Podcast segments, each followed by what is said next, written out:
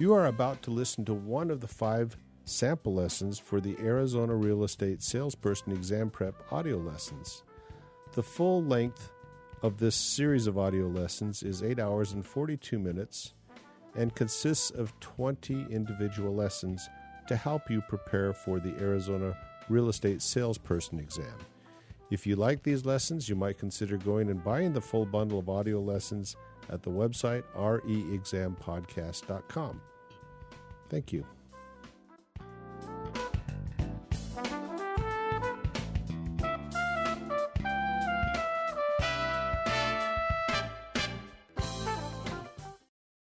Welcome to this lesson entitled The Standard of Care. In this lesson, we'll be talking about some of the things that you're expected to do, a standard of care that you are expected to meet as a real estate professional. We'll talk about what happens if you do not live up to that certain standard that we're talking about. We'll talk about some of the different activities that you might be expected to do as a real estate professional. Those are all important as well. We'll talk about some things that are different about brokers and salespeople in the state of Arizona.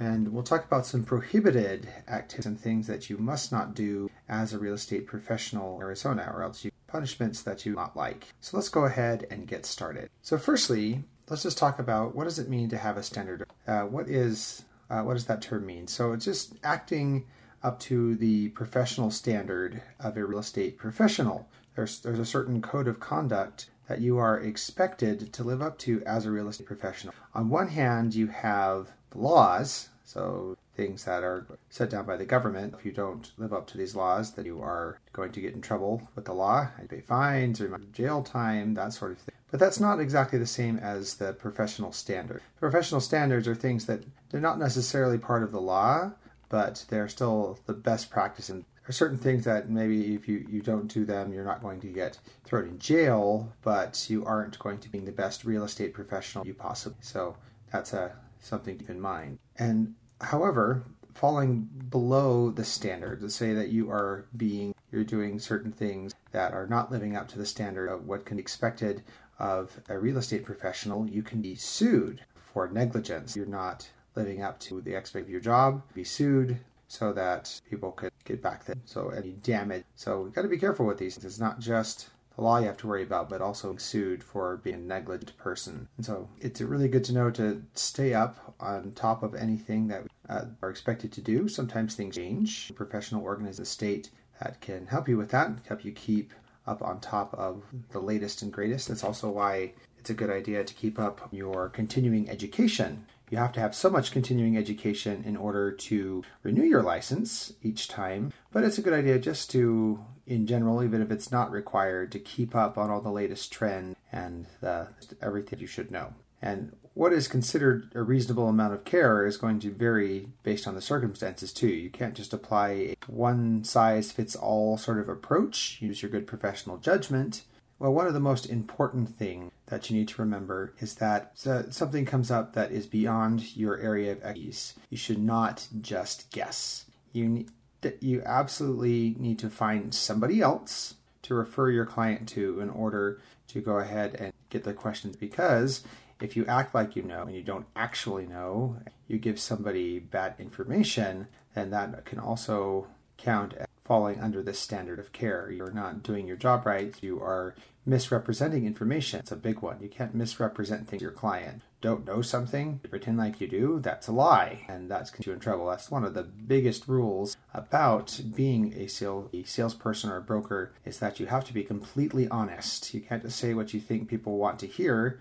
You actually have to completely forthright with your client if they are the truth, even if your client doesn't necessarily. So what are some things that are going to fall under your responsibility as a real estate professional? Well, different real estate professionals specialize in things, so all of these might not apply to you, but there are certain things that will definitely apply to you. One of the things that real estate professionals do are brokers' activities. You're act- acting as a broker or an agent on behalf of a buyer or a seller or a renter, leaser, whatever. So you're acting using your expertise in order to help them buy or sell or lease a property. They're going to pay you a commission typically, and that commission is for your expertise because you know more about real estate than not only the, laws of real estate, but also things like the current market conditions, things like that. Those are things that are worth paying for in their eyes, and so they're going to pay you their broker. So that's one thing. Another is marketing property, and that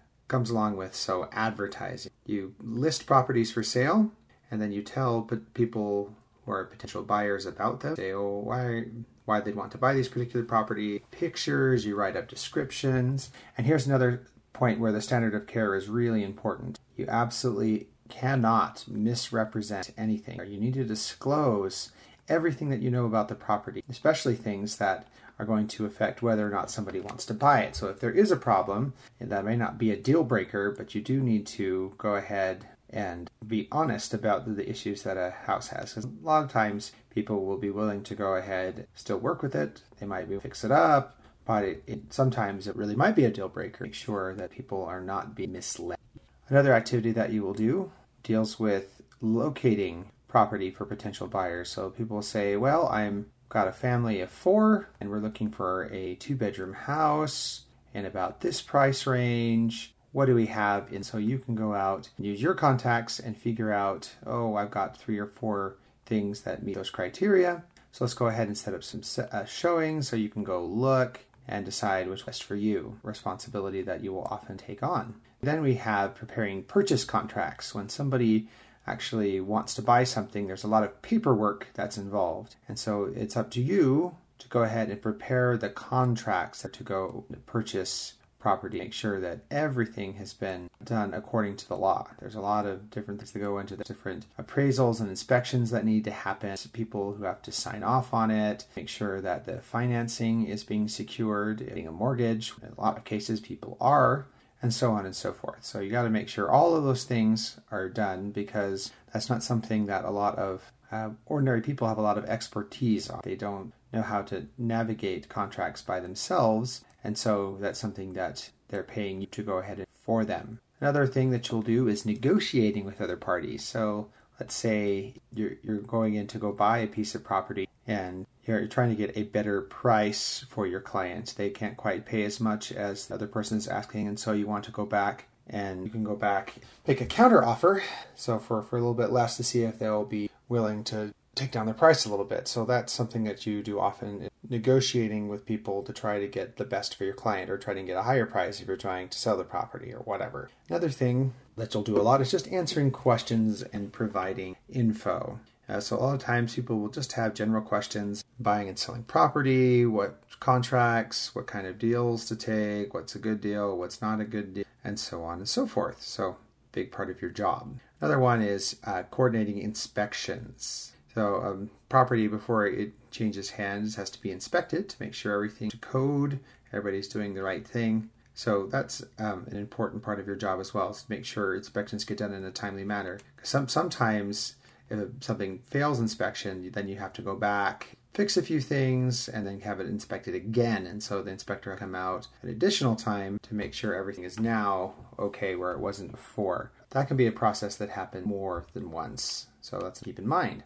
Another thing that you're going to do is investigating your area of business and learning about it. So we, we talked a little bit about this continuing education that you need to keep on learning about your expertise so that next time you need to keep on learning about your field of expertise so that next time somebody asks you a question and you'll know the answer to that. So if you don't know the one time, that's okay, but then go research and figure out what it is you didn't know last time so that next time you answer the question yourself and don't have to refer to someone else. So that's a, then another thing that you're expected to do is only receive commissions for your work. You're not supposed to pass along any of your other expenses to the buyer or the seller. So a real estate professional works for commissions. You're not supposed to charge any other fees for your services. If you do that, that's something that can get you in trouble. You definitely don't want to take advantage of the people whom you are serving, especially if they're not aware of this. So only charge commissions, and commissions only happen if you actually close on the property. So that's another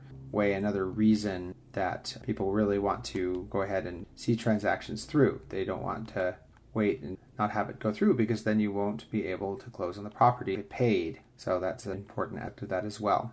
And then another thing that you are expected to do is if a person gets multiple offers on a piece of property, say they're selling their house and there are multiple people who are to, to put an offer on it. They all want to buy it, but the client isn't quite sure. They don't know which one would be the best to do. That is your job to go ahead and give your honest professional opinion. As a broker, you're acting as what's called a fiduciary. And a fiduciary per- is someone who's acting in another person's best financial interests. You're not acting in your own best interests, but in the best financial interests of client. So you need to look at all of the variables and decide what would really be best for my client and tell them what you think, in your professional opinion, would be best for them. So, real estate brokers in the state of Arizona have a unique power, unique ability. They are allowed by a constitutional amendment that was passed in the Arizona Constitution the limited practice of law in order to draft purchase contracts and other documents for the transfer of real property. So, in other states, you might have to have lawyer go ahead and do this for you. But in the state of Arizona, it was determined that real estate professionals who are licensed can go ahead and do this themselves. That's, though they can't practice law in any context, of course, but they can use uh, their expertise to practice in this specific context. And so that's a good thing to remember. That's something that is not allowed in many other states, but that in Arizona is completely fine. So if you're coming from another state, you might not have been able to do that there, but in Arizona, that's completely fine. So we talked about a lot of the responsibilities that fall under your standard of care. Let's talk about a few things that are prohibited activities. These are things you definitely don't want to get messed up. If you are found guilty of doing something that goes against the standard of care, uh, you might have your license suspended. You might not be able, you might be denied renewal of your license. Might have your license, in fact, simply um, taken away or you might be also subject to civil or legal penalties. And so you don't want any of those things, certainly. So here's some things that you should definitely avoid. The first I've talked about a little bit already, and that's misrepresentation. That simply means lying. Eh, whether you're misrepresenting something by straight up lying, or whether it's by omitting some facts, so it can really can be a sin of omission or a sin of commission. But either way, that's going to be a big problem. You can't misrepresent anything, whether it's the license that you have, whether it's the condition of property. You can't misrepresent in advertising. That's a really big one. Just making sure that you don't misrepresent, that you're completely honest in everything you do there. Making false promises, so saying, "Oh, I, I promise I can get you this property for this amount of the sort." That is a false promise, so you don't want to. That goes along with misrepresent. Then we have acting negligent. Negligence just means you're not doing everything you could have in order to help your clients. If you're, say, you're ignoring their phone calls, you're not getting back to them, you're not keeping up on the contracts, making the appointments that you need to make, things like that, that's acting negligent, and so that, that can get you in trouble. You definitely do that. Also, demonstrating a basic lack of skill. So if you have gone through all of the education and all of the training, but you're still not keeping up on your skills, you you demonstrate that you don't really know what you're doing, and that can get you in trouble as well. You're not paying attention to what you're doing, and so that makes a trouble for your particular people that you are trying to help. Acting as a blind dual agent, that's another really big one. So a dual agency is a time when you are representing both the buyer and the seller. And of course, that makes it really hard to be impartial. If you want to truly act as a fiduciary for both the buyer and the seller, that's going to be really tough. And so, if you are a dual agent, that's something that you have to disclose to both the buyer and the seller, and they have to be on board with that. If not, uh, you're acting as a blind dual agent. And so you can get in really big trouble for doing that. That is something being dishonest, where you're trying to uh, represent both sides at the same time without telling the the other side that you are representing the the other end of the equation. That's a really uh, difficult balance to strike. So you've got to not do that as a blind dual. Substituting contracts for personal gain. So you're you're trying to change something within a contract in order to personally gain from it somehow. So trying to raise the price so that you'll get a higher commission, that sort of thing, that's definitely not something you want to do ever. Another thing that we, we talked about fair uh, false advertising a little bit, but there's also uh, fair housing laws. That's a really important. Make sure to take care. Uh, fair housing laws meaning that you cannot discriminate against people on the basis of some class that they belong to. So let's say uh, they belong to a certain race, they have a certain national origin, they are a religion, they are whatever protected class, they're disabled. So if you refuse to uh, do business with a person just because they belong to one class or another, or you give them a, a disadvantage for being part of that class, like you charge them a higher price or what, that's all discrimination and that's violating fair housing law. That can get you in really big trouble. So make sure that you don't ever do that. Uh, not keeping complete records. It's really important as a real estate professional to make sure all of your records are completely up to date. Keep them for the required amount of time so that you, if there's a, an audit or something that comes back or there's a question, you need to make sure that your records are good enough so that you can show uh, what actually happened. That's important. Uh, commingling funds, big one. commingling funds means that you are mixing in money you've given been given by your client, such as earnest money, in with your personal funds, and this can be really dicey because the um, it's a lot a lot easier if the funds are all just mixed together to go ahead and accidentally use those funds for something else, and then when your client needs to actually retrieve those funds then they're not there. So don't commingle your funds. Always have a separate escrow account if you want to go ahead and take and put those funds aside. The next is lying on applications. Of course, if you are misrepresenting yourself on an application and that's found out, then a great deal of trouble. If you are employing an unlicensed person, let's say you are a broker and you are applying a salesperson, that person also has to be licensed. They have to have the proper salesperson license. They don't, and you still employ them, then you can get in trouble as there are activities that can only be done by a licensed real estate professional. Also, taking a commission when you are not a licensed real estate professional, that is a big problem. You never want to take a commission, you actually have a license for it. And then not notifying the Arizona Department of Real Estate or ADRE of any time that you are convicted within 10 days. So if you do something wrong and you are convicted of a crime or misdemeanor, then you have to report that to the Arizona Department of Real Estate within days. Failure to do so can further disciplinary action. You definitely want to do the right thing if that happens. So let's go ahead and go back, review what we learned today. I'm going to ask you a few questions. If you can answer them well, then it's time to move on. If not, you might need to review what we talked about today and go ahead and try again. So, my first question is What in general is the standard of care? What do I mean when I talk about the standard of care?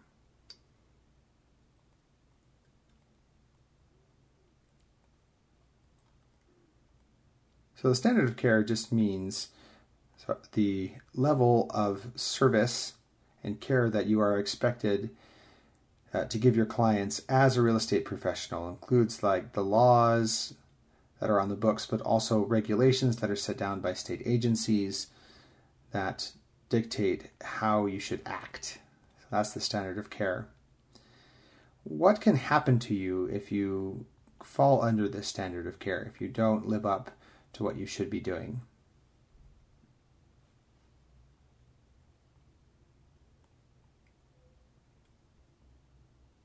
Different things can happen, but one thing that will likely happen is that you can get sued for negligence in your duties, or you could have problems with the real estate commission with your license. So make sure that you're always keeping up on the standard of care. My next question is What should you do if you are met with something that is beyond your area of expertise? Someone asks you a question and it is beyond your expertise. What should you do?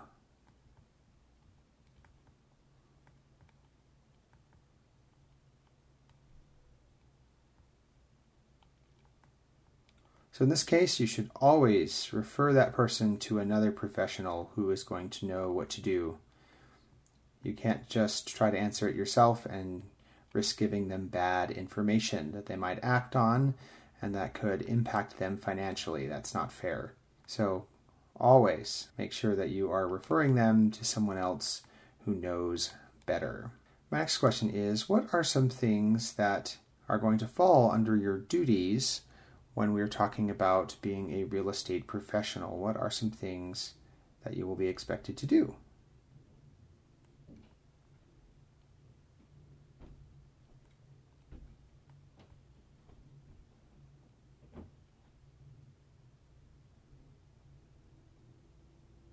So there are all sorts of things that fall under this category. We have bro- brokers' activities, marketing properties, locating properties for buyers, preparing purchase contracts, negotiating with other parties, answering questions and providing info, coordinating inspections, investigating your area of business, and receiving commissions and not passing other expenses on to your clients, and informing clients of their options when they have multiple offers on a property.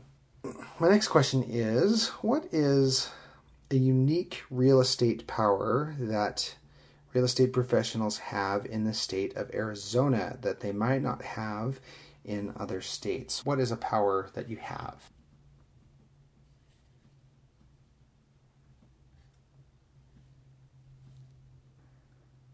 So in this case, you have the power to practice a limited form of the law in order to prepare purchase contracts and other documents that help you transfer real property.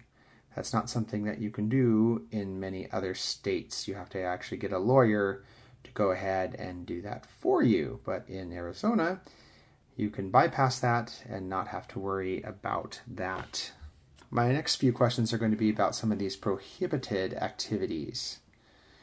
What does it mean to misrepresent something? Give me some examples of misrepresentation.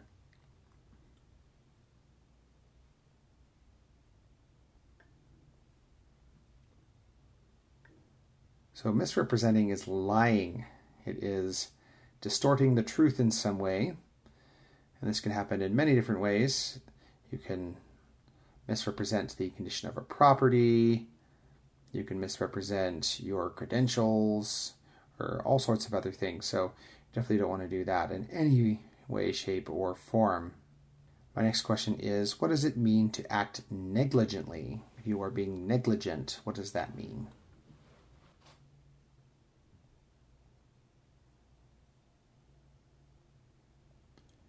So if you're being negligent, that means you're not living up to your end of the bargain, your duties. You are not doing your duty to the best of your ability. Because often, because of your negligence, something bad happens to your client or to you. So you definitely don't want to be negligent. My next question is What does it mean to be a blind dual agent? A blind dual agent is something that you're not allowed to be what does that mean?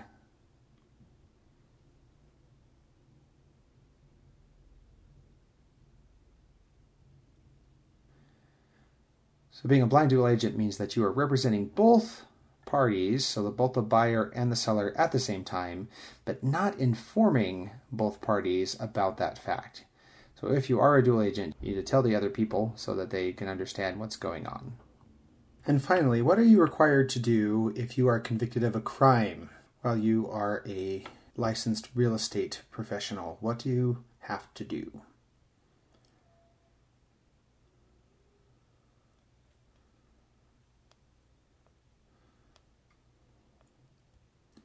So in this case, you have got 10 days to go ahead and report that to the ADRE, or the Arizona Department of Real Estate.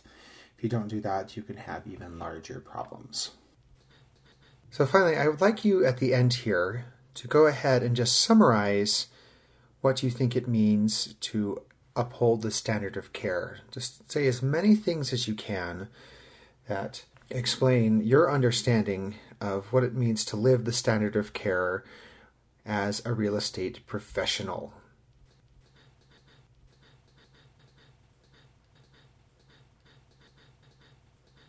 So there's no one right answer to this, but you could say all sorts of different things. Saying acting up to the standard of care is saying that you are maintaining the professional standards of a real estate professional, that you're not doing anything that's negligent, that you are giving reasonable care based on the circumstances that you're given, and that you are making sure to f- find out information for your clients from some other source if your own resources are exhausted. It means that you are really just doing your best to be a fiduciary for your clients. You're looking at their best financial interests. You're not doing anything that's dishonest. You're not doing something that is unethical.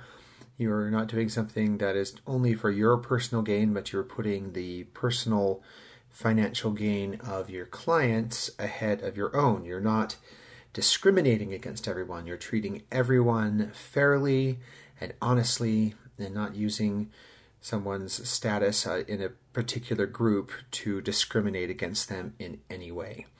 So, something like that. Those are all things that fall under the standard of care. And so it just means being the best sort of real estate professional that you can be. And that is all for our lesson for today. Thank you very much for listening.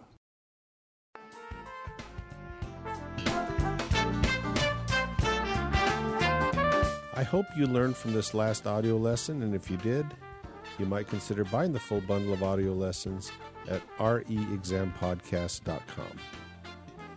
Best of luck in your studies.